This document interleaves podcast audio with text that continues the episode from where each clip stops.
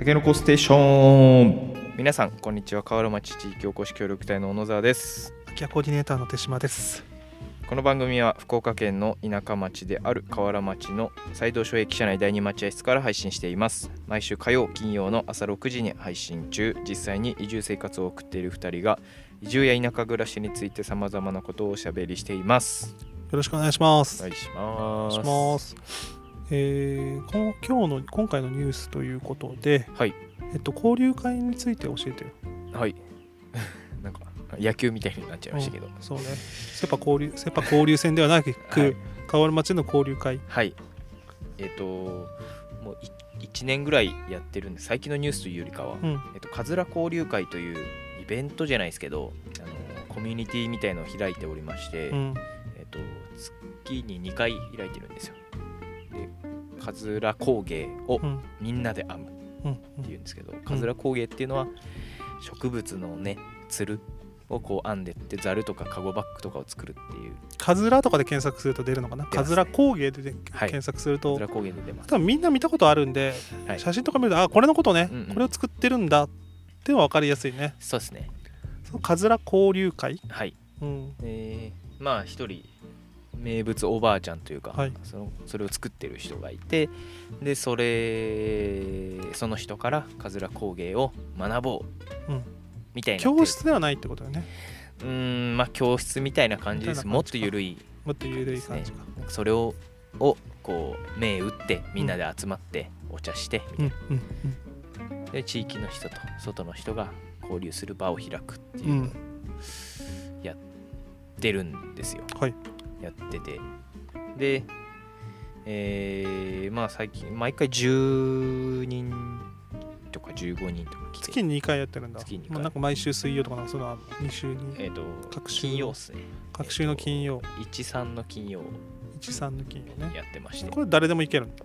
まあ誰でもうん。行けますけど。で最近ちょっと人数が多くなってきたから月1回。おう。こう1人月1回教室自体は2回開くけどあなるほど。まあ、ちょっとかぶかぶるとちょっと新しい人もこれなくなるのでみたいなね。っていうのにやっていこうかみたいなうんうん。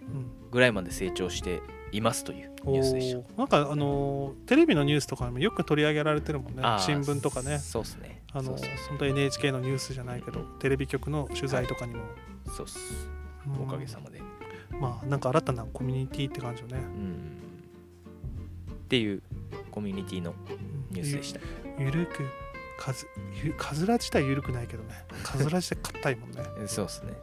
そうそうそう。強固なコミュニティが。今日で、うん。それどんどん増えていった人はなんかそのなんていうかな習っていった人はもっと習いたいとかそういう感じになるの。それともこうファンになって河原町遊びに来るわみたいなそんな感じになるの？ああそっちもいいかもしれないえっ、となんていうのかな来て、うん。でもその会自体に児玉さんも来てくれてるんではいはい児玉さんは河原町地域おこし協力隊のねはい。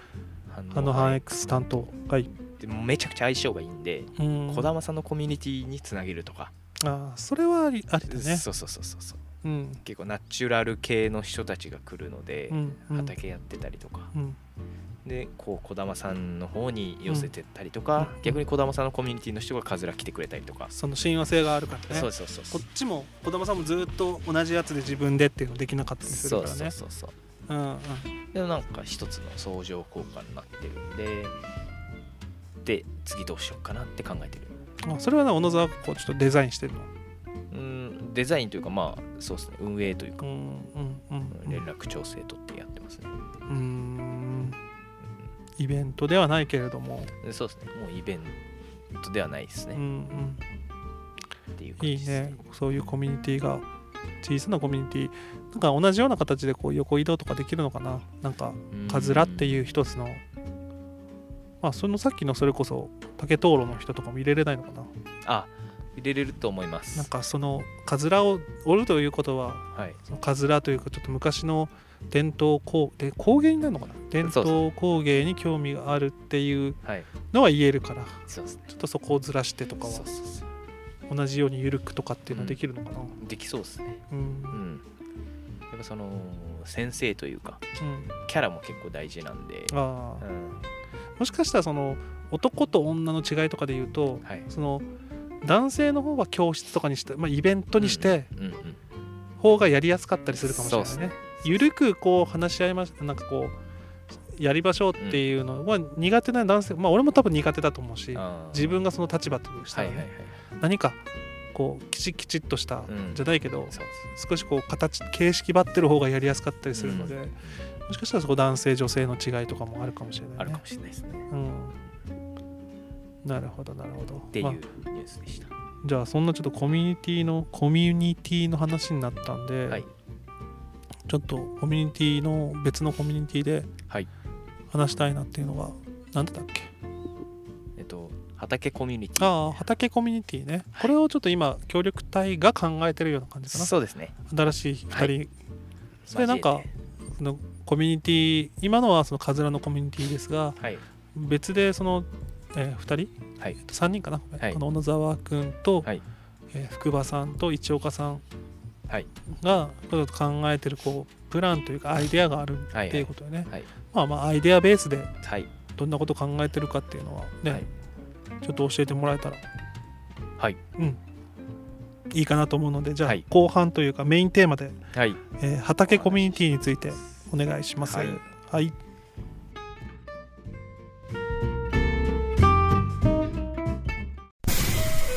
たけのこステーション改めまして、えー、河原町地域おこし協力隊の小野沢です。手島です。よろしくお願いしまお願いすし。ます。コミュニティ畑コミュニティなんですけど、まあ、まだアイディアベースなんですけど、うん。えーやっぱこう協力隊はい。もう3年目に入ってきて、小野沢君がね。ああ私がですね、うん。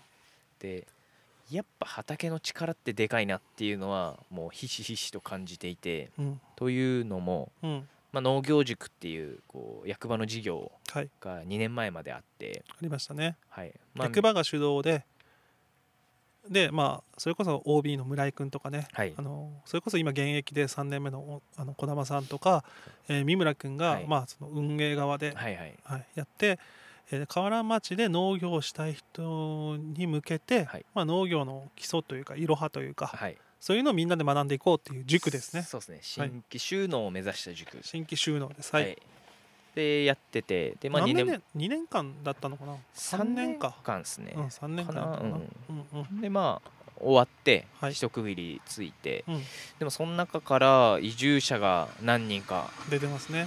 出てるし、耕作放棄地も解消してるし、うん。っていうのでああいいなとも思っていてう、んでプラス児玉さんが、えー今ネイチャーパワー河原うんうん。っていう田んぼをね、えー使ってなかった田んぼを利用して、マコモダケという、うんえー植物を栽培してたりとかうんうん。すごいこう引く力があるじゃないですかうん。畑って、っていうのを思っていて。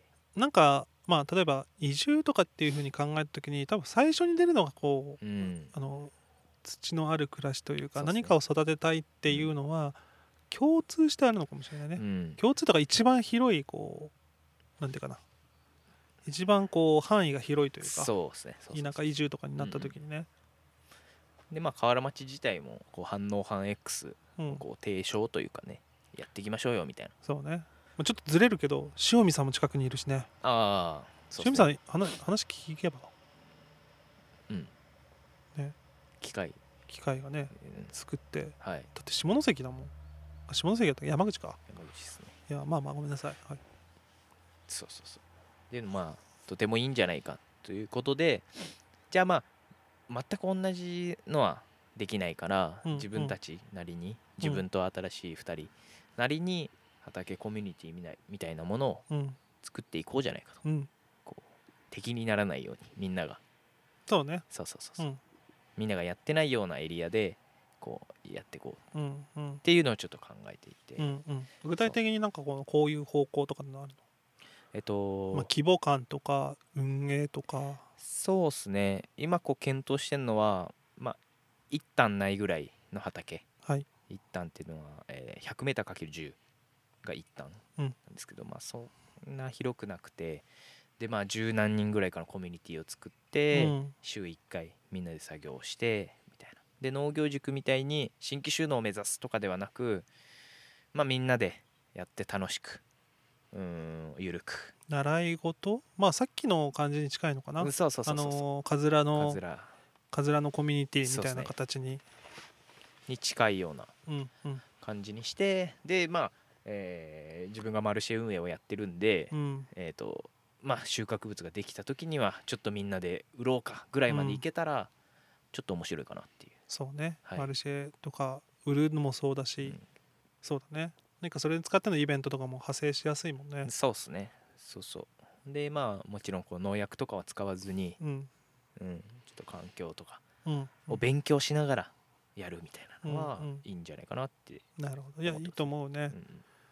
あのうんその実際そうさっきの移住の話でもやっぱつながりやすいし、はい。まあ、ゆるいねあのそしてまあカズラとかっていうよりもこう一般的というかまあ、食だもんね。はいそうそうそう。食っていうのはねあの誰でもやっぱり関心があるし、ね、知りたいとも思ってるし、まあそのターゲット層もあのそれこそさっきのつなぐっていうところにもなうん。つながってくるもんね、三村君の方にとか村井君の方にとか、まあそうそうそのつなぐ先が何なのか、うん。やっぱこうバラバラだもんね。そうですね。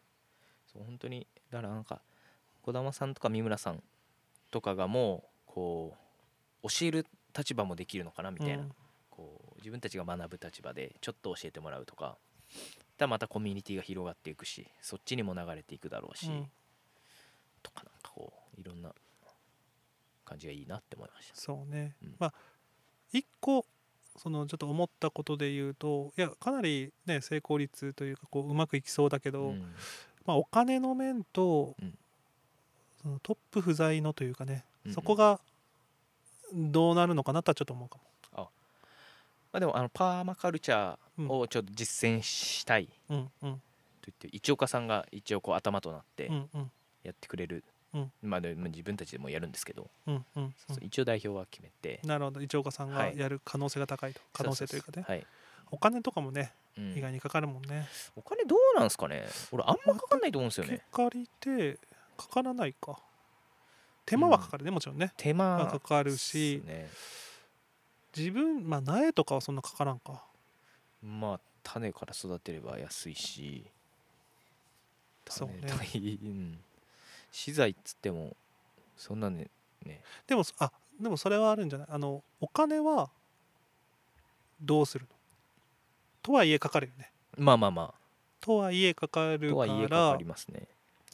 そこがなんかそこはちょっと考えてた方がいいんじゃない？もしかしたら、確かに確かその協力隊のうちは経費で使えるからさ、にはいはいはい。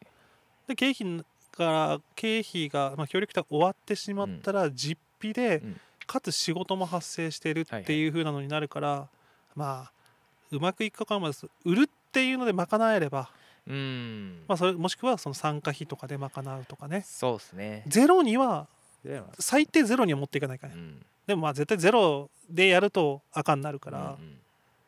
プラスそれこそ商品化までとか。うん。商品化いければ一番いい。いしいよね、まあ、まあ。マルシェも商品化になるんだろうけどそんな、うん。ま、大体賄えなくなるやん、まあまあまあ。ね。うん。大体こう農業あるあるでそうですね。道具揃えてうん。やったら買った方が全然安かったっていうなんかあるあるでね、うん。そうそう。だからそれはあるよね。そう仕事は発生してあの、うん。コミュニティはできるけど、うん。お金をどう生み出すかうん。っていうのをなんかそこが設計できればもうめっちゃいいんだろうね、まあそうですね。うん、いやなそこなあなあにしとくと多分決まらんままになるもんうね、ん。まあうんうんうん。まあまあまあ。うん。うんそうですね。でもなんかこう月1で勉強会じゃないですけど、はいはい。こうイベント的なのを打ってコミュニティ外の人も呼んで参加費取ってとか、うん。なんか考えてたりもしかしたらそのそっち系かもしれないね、うん。勉強そうちょっとやらいグロいこと言っていい？グロくないけど。グロ。グロくないね。あのイベントみたいなので言うとさ、はい。勉強にするとお金取れるからね。ああまあまあまあ。のねだそのこテキストというよりもなんか俺もそのシックイトとかもさ、い。通常に一緒に乗りましょうっていうのってお金取れないけど、あはい。そこを学ぶっていう風うなん。設計にすると、参加費としても取りやすいし、うんうん。あのなんていうかなプラスにもなるしね、うん。その本気度も上がるというか、はいはい、いや本当そう。結構緩やかな感じするとマジ結構緩やかなねおかな言い方難しいな。緩やかにしすぎるとはい。うまくいかない論やイベントって。そうですね。田舎イベントのはい、たくさん来てほしいから無料でやります系の末路というかね。うん。ねあの本気度が高くない人が来て手間だけ増えるっていうのは、うん。いや本気ちょっと言い方悪いね。でもそれは勉強に持っていくのはいいかもしれないね、うん。パーマカルチャーとか一番応用聞くしね、うんうんね。生き方みたいな思想に近いもんね、まあでもそうですね。うん、だからそこから何かじゃあ自分はもうちょっと自然のうん。の方に寄るとかね、はい。うん。これはなんかまあまだアイデア段階ですけど。うん、いいのかなって思ってますね。勉強はいいね。うん。勉強を。まあそれこそオンラインとかでもできるからね。あれかもしれないね。あー。オンラインね。まあ確かに。あのまあた例えばよ、うん。あのさっきのにつなげるというところであれば、はい。パーマカルチャーを学びましょうとかだとはい。そのやっぱ狭くなるよね。あーそうそうそう結局狭いやん。はい。パーマカルチャーを学ん知ってる人はパーマカルチャー自分知ってるか学びに行かないというかね、はいはいはい。そういうジレンマあるやん。うん。かといって一般の人にこの辺の人にパーマカルチャーはって言っても、はそもそもパーマカルチャーがもう思想であったりデザインであったり、はいはい。育て方であったりっていうので、もうふわっとするね。ハノハン X ばりに、はいはい。だからそうなんやね。そこのジレンマがあってでもそのさっきのつなげるという意味でははい。プラットフォームというところでハノハン X じゃなかったらパーマカルチャーあって、うん。で例えばさミミズコンポストとかあるやん、みはい。あのむ三村君がやったコンはいポスト、ああいうのやりたい。けどはい。自分でイベントとかきつい。ではい。そのプラットフォームではい。イベントをする。うん。でそれは別にオンラインでもいいわけよね。うん。学びだったら、うんうんうん確かに。ね、3人でも成り立つ、うん。これがなんかこう場所借りてとかだとうん。ちょっときついよね。きついですね。うん。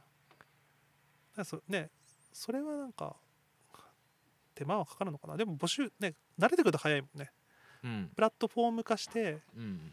募集記事さえ上げて。そうですね。なんかまあ逆に言うとそうそっち系はもう死ぬほどやってきてるというかなんかイベントとうんなんかそのオンオンなんか募集してとか。うんうんそっち系はもうできるじゃないですか、できる。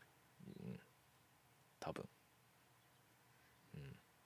だからでそういうつなぐ人のやりいつなぐ人まあ分かりやすいうん。イベントとかって必要だよね、そうですね。まあ、イベント？分かりやすい。段ボールコンポストもね、うんうん。ねなんか段ボールコンポストばっかり言ってるけどなんかなそういうの学べたらそこの手数料とかが入ってきたりするといいかもしれないね、うん。そうですね。そうだね。反応早くあパーマカルチャーはそれあるよね。うん。分かってる人は分かってる、うん。分からない人は全然そのベースに乗ってないみたいなのがあったもんな。そうっすね。いやー。うん確かに。でもなんかちょっとなんか構想みたいのがあってあ自分の中でうんですけど、うん。えっと今まではこう若いだったんですよ。若い。若い。自分が若いうんうん。年齢的に？そうそうそうそうそう。で同世代を集めたいと思ってもやっぱこう引っかからないじゃないですか、それこそパーマカルチャーであったりとかそもそも知らないみたいな。うんうんうん。でもこうだんだん周りが子供が生まれうん。とかこう年齢がうん。上がりで30手前になってきて、はい。いろんなことを考える時期なのかわからないですけど、うん。こうやっぱりちょやっと引っかかるようになってきたというか同世代にあその今までの周りが引っかからなかったけどそうそうそうそう。ってことね同世代が。やっぱ畑とかこうなんか SNS とか上げてもうん。反応が来るようになったりとか、うんあれちょっといいなみたいな。ちょっとこう最先端気味うんうん。になってきて、やっぱその層を取り込みたいなっていうのはちょっとあります。若い。うん。それこそ俺もこの前前言われておほんまかって思ったのがそのプラスチックの服やから買わないとか言ってたやん。あはいはいはい、あれとか結構俺はショックショックやったもんね、まああのある意味知らなかったというかね、うんうんとか SDGs とかはいいかもしれないね。うん。うんそうっすね。そことかはまあ広がってる広がってるというかそこの文脈というか、そこのキーワードの強さとかあるよね。うん。企業とかにもね。引っかかりやすいというか。うんなんかもうちょっと尖らせたのが多分あるんですよね。尖らせた SDGs ってもうなんのかうんうん。言い過ぎてダサいみたいなまあ風潮あるじゃないですか、あるある。もういいよそれみたいな。うんうん。えサスティナブルとかもういいってみたいな。もうちょっとこうコアな何かこう思想的なのが作り出せたりとかうん。えーすで、にあるのを発見したりとか。うんでもなんかそういうのがかっこいいみたいになってくると面白いなって思います。うん。農業でなんかそれこそアートとね農業とかこうできないのかね？できるんじゃないですか。例えば今まででもさはい。あったわけやん。なんか農場でダンスとかさ。はいはい。そこにおるさんになんか農業と、まあそのね、それこそ畑とかとはい。組み合わせて何かの発信とか。う、ん。写真とかはまあもちろんそうなんだろうけど、うんなんかね、それこそ小野沢の農家さんやからさ文化文化農家さんやからさ。出た。懐かしい。なんかねいいよね。うん。そこと組み合わせてアートと文化。アートと農家やいやアートと畑？そうですね。なんかこう文脈的にこう今までもきっとあったじゃないですか。脳とアートみたいなのって、ねね。でもこう結構今まではヒッピー寄りだった感はあるんですよ、えっ、とアンチカルアンアンチテーゼみたいな。うんうん。よりもこうメインカルチャーになりつつあるというか、うんかっこいいでしょ？みたいな、うん、あーちょっと言葉がよくわかんないですけど。そうそうそうそう。なんかヒッピー寄りじゃなくなってるのはすごいチャンスだなって思ってます。若い世代にってこと？うん世間の認識とかこううん。流れて、まあ SDGs とかもあるんでしょうけど普通にセンスとしてかっこいいなっていう。そうだね。そうそっち系でいきたいよね。いやなんかそのまあまあさっきの企業企業がとかさ、うん。そういうビジネス面も結果的にビジネスにつながるとかがいいよね。あーそうですね。なんかね。うん。狙いすぎるとねうん。ダサダサいというかさ、うんダサいですよね。ダサいとか。うん、ね。コマーシャルとかでも言ってるぐらいじゃないですか。SDGs はとかなんか。うるせえって思うんですよね。うん。なんかそうだね。身近に。うん。なんだろう。なんか小野さんなんか上げてるよね。インスタとかで。ゴミのある暮らしみたいな。なんか。ゴミのあるなんかそんななんかそんな上げてなかった、あれインあります。ツイッターツイッターツイッターか。はい。あでもいいなと思ってゴミと暮らしっていううん、そうそうそなんかねやっぱ感性が違うなと思うよね。感性なんかな。俺はなんかこうやっぱこうメリットデメリットで語ってしまいがち。うはいはい。やけどねなんかあのなんか手に持って写真でうんうんうんハッシュタグ。はいはい。全然意味が分かんないけど。おまあ俺はね。はいはい。あのいやでもなんかおこうこれをこういいなまあでも意味は分からんな。い別にいいわ。はい。それはもちろん、批判してるわけでもない、うんうん。ただその言語が違うって感じだよね解解像度が違う、解像度？うん。あのなんていうかな言うんそうね。解像度。やり方が違うとかうなんのかな、うんうん言葉の意思で意味は分かるけどいい悪いっていうのをん判断できる。まあうん。クエスチョンマークがついてしまうし自分だったらなんかメリットを語る方がうん。とかっていう今までのこやり方に固執というかね。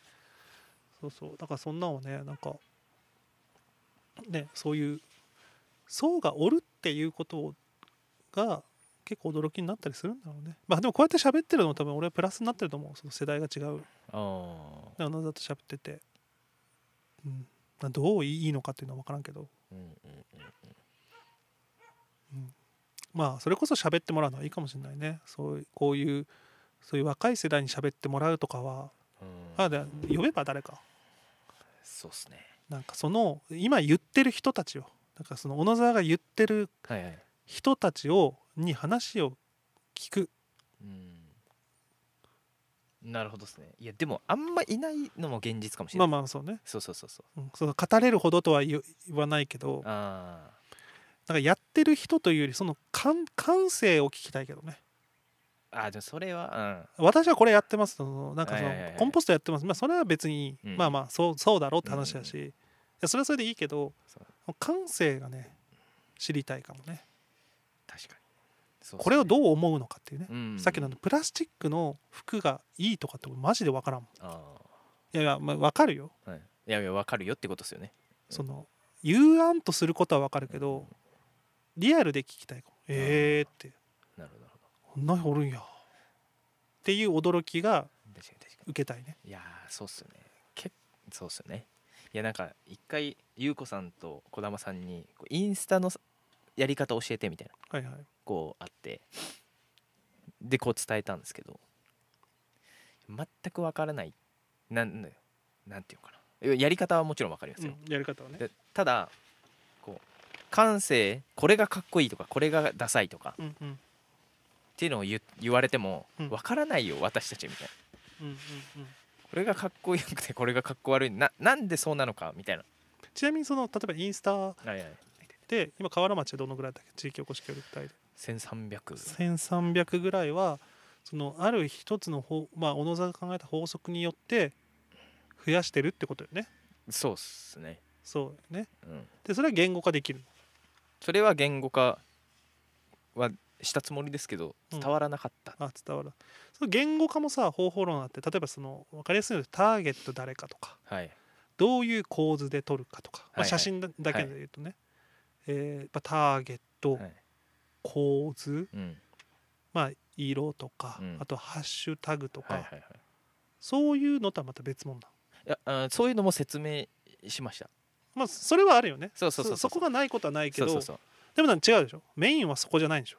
そうっす。そんなあの分かりやすいというか規則性の持ったルールではないわけでしょ？うそうそうそう。そそこは、うん、そこをいくら学んだとしても伸びませんよみたいな、うん。えーうん。うん構造を決めてとかこう、はいはい。色味を揃えてとかやっても、うんうん。それある程度は伸びますけどとかなんかそう。本質を理解というか本本質を理解しろってことだよね、そのフォロワーしたくなるという本質みたいなことやろ？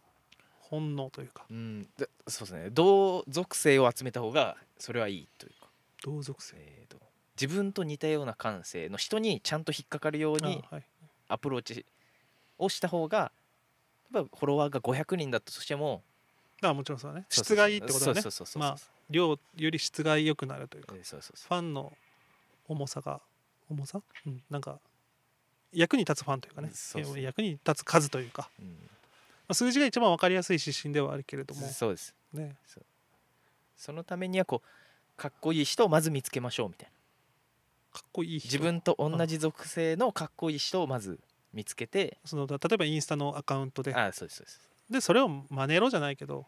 まあネロじゃないけどなんでまあこれがかっこよくて、うん。でも数が多いけどなんでこれはダサいのかみたいなのを実例を出して言ったんですけどまあわからないみたいなね。ダサいとあれがイコールになってたりもするのかな。ダサいと、なんかあれや本音と建前と。はいはい本音と建前とダサだからその本音と建前売れるか売れないか、うんうん。ダサいかダサくないかこれが本音で売れてはい。ダサくなければ一番理想的やけど、一番理想的ですね。一番理想的よね、はい。ただいやそれもないからどっかで妥協しててうんうん。と例えばやけど SDGs, SDGs ってずっと俺が言ってたとするやん、はい。ダサいけど、はいまあ、例えばそのようやく100回言って誰か一人が引っかかるかもしれない、はい。まあポスティングに近いよな、っうん。ていうとこもあったりする。もちろん、ねありますもち言わないとわからないんだよっていうのも一理あったりする、ろんはいはい。でその辺のやっぱ古いまあ古いって言うとあれやけどちょっとこう旧感まあ旧旧来の考え方ともごっちゃになってるのもあるんだろうね、うん。まあ、まあまあまあ。上のまあ俺も含めて上の世代の方が、うんとはいえみたいなのあったりするはいはいはい。よく社会では。はい。もちろん。政治とかね。うんうん。とはいえ数の論理だろとかなんかね、うんうん。そういうところとの折り合いとかもあったりするのかな、うんそうそうそ本質本質よね。うんやっぱこううん。まあでも語ることは大事大事なのかな。そういうセンスみたいな部分をこう言語化するスキルがこちらを身につければ一番いいってことですよね。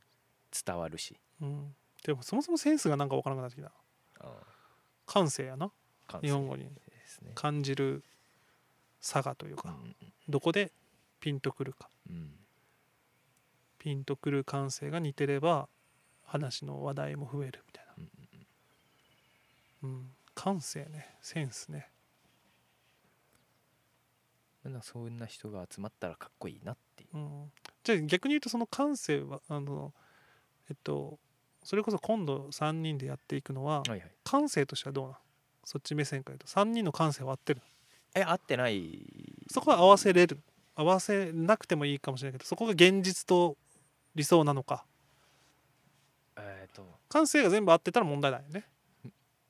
あそうですね。それは一番強い、一番強い。一番強いかもしれないですね、ななんかそれもまあある種見せ方というか。うん。うん。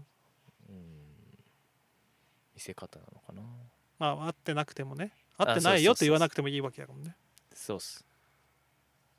ただこうなんかなんなんていうか行動がかっこいいというよりかはこういう思想がかっこいいみたいな方方に持っていくと伝わりやすいかな。うん。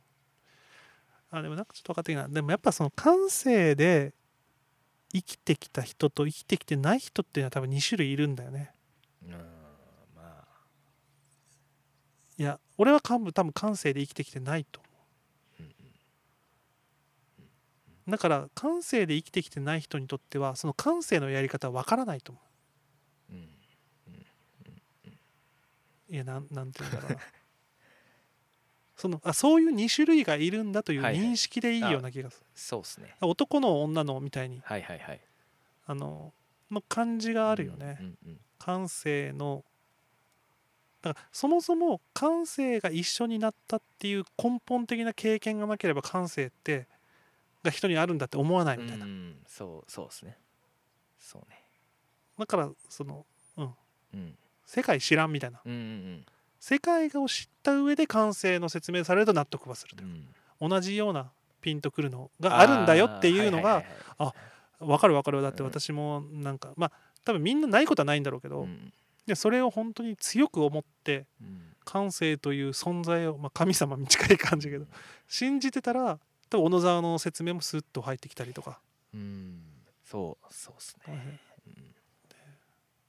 はでそのカズラコミュニティの様子をこう毎回上げるようにはしてるんですけどツイッターとかで。うん写真を撮って。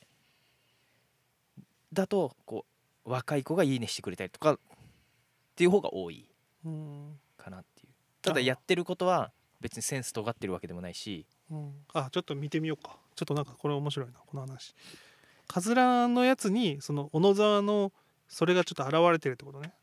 うん。そうだそれこそ展示会やってくれた心ちゃんとかはいはいはい、ちゃんとかがいいねしてくれたりとかこの間も電話来て。うん「マジあれいいっすね。かっこいいっすね」みたいな。マジ？マジというかそのかっこいいというのがなんかあの年代の中にいるのいいっすね。みたいな。ななんていうの？それなんか最近フェイスブックに上げてる？あツイッターっすね多分ちょっと見してよ。それを見て俺がどう思うかを普通に。写真ですか？写真っていうかその投稿でしょ？その。あ投稿っすね。うん。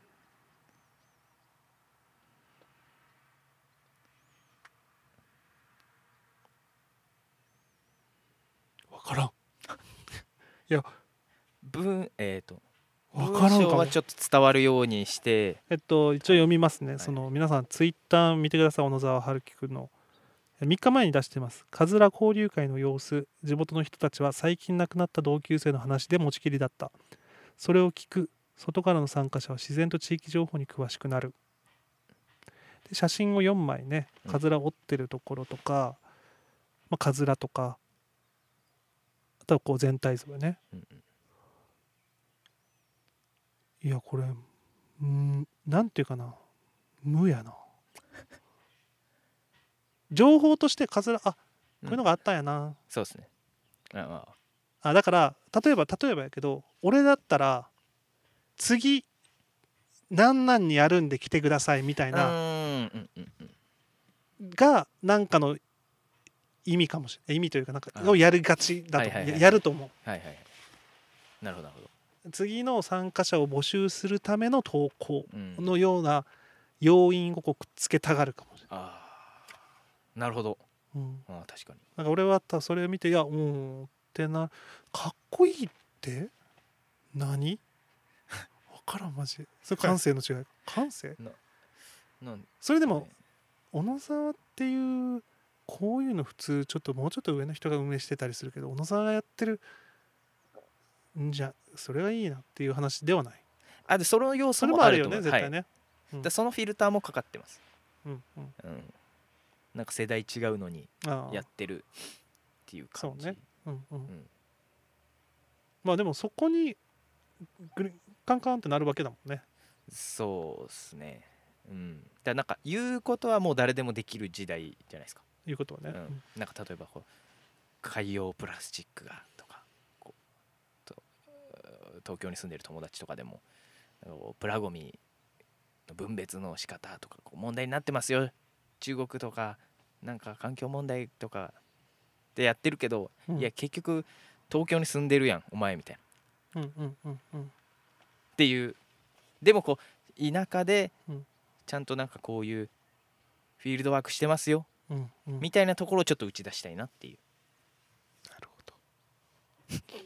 なるほどねいやいやでも勉強になります。なんか本当。いや勉強になる。ああああああうん、それはやっぱりそのやってるので自分はこう気持ちいいみたいな気持ちいいというかなんかその幸福感を味わったりする。気持ちいいというか楽しいがベースにああでも楽しいね、はいはい。だからまあこうここ心地よいというかね、まあ、楽しいっていうか、うん。こうプラスのってことよね。うん。そうですね。だから俺さっきので言うともしかしたら俺はネガティブなのを避けたいからの動機は強いかもしれない。投稿とかでも。はいはい。例えばさっきのあの次カズラあれありますんで来てくださいやん、でそれ多分どっちかっていうとこのこなんていうかなモチベーションとしてははい。い前回マジ客込んで赤字こいた。はい。クソめちゃくちゃ悔しい。っあていう負からの投稿になるのかもしれないなんかイベントが全てにおいてその負からのなんかこう組み立てのような気がする。自分がね。はいはい。なんかそのさっきのか金の話とかもするやん。はい。で大体金なるまあ金で赤字出したみたいなとかになって、それが悔しいがゆえにこう考えるベースにこうちょっと現実的なというか、うんうん。誰がり誰がこう所有しなんていうかな所有権じゃないけど、はい。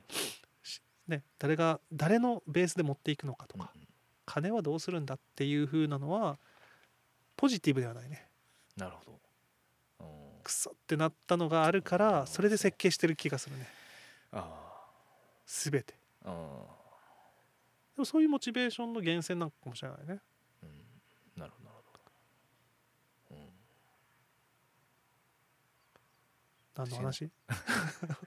わかんないです。もうもうわかんなくなりましたけど。あまあわかなわからなくなってきたけど、うん。まあでも面白いね。なんか、うでもこうねいろんな種類の人間がいてうん。対話を重ねて出た。いろんな物事をするというのがかっこいいじゃないですか。そうですね。はい、確かに確かに。うん、方向なんてないよとね。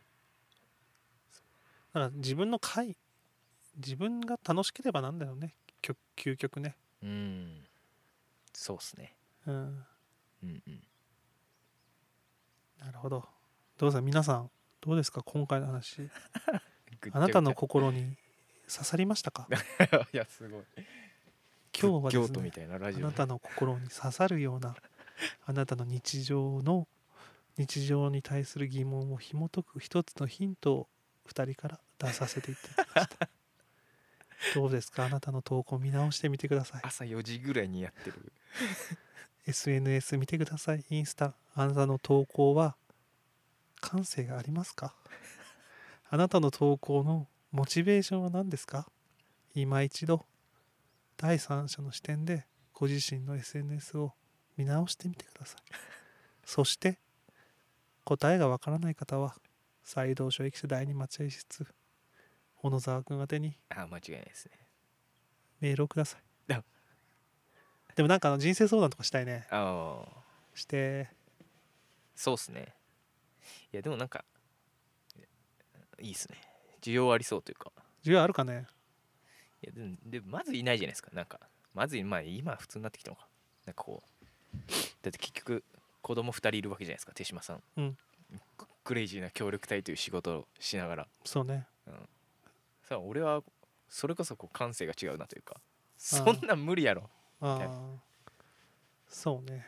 感性。うん。うん。まあまあ。その感覚は俺はもう全くないから、ああそうかね。うん。だ感性ないこともないってことか。感性の質が違うとかなんかもね。うん。レベルというかなんか質質かな。うん。内容というか。まあなんかこういうふうにまあ本当はさ第三者にこうまあ大人になったらこう見てもらいたいけどね。うんうん。第三者にあなた今こういう状態ですよとかね比較論とかとして。いやでも嬉しいやんそれさっきのでも。感性が違う、まあ、感性が違う褒めてないかもしれんけどあええそうなんだ。俺はなんかいごくごく普通の人間と思ってたけどそっか周りにはとかも思うしうん。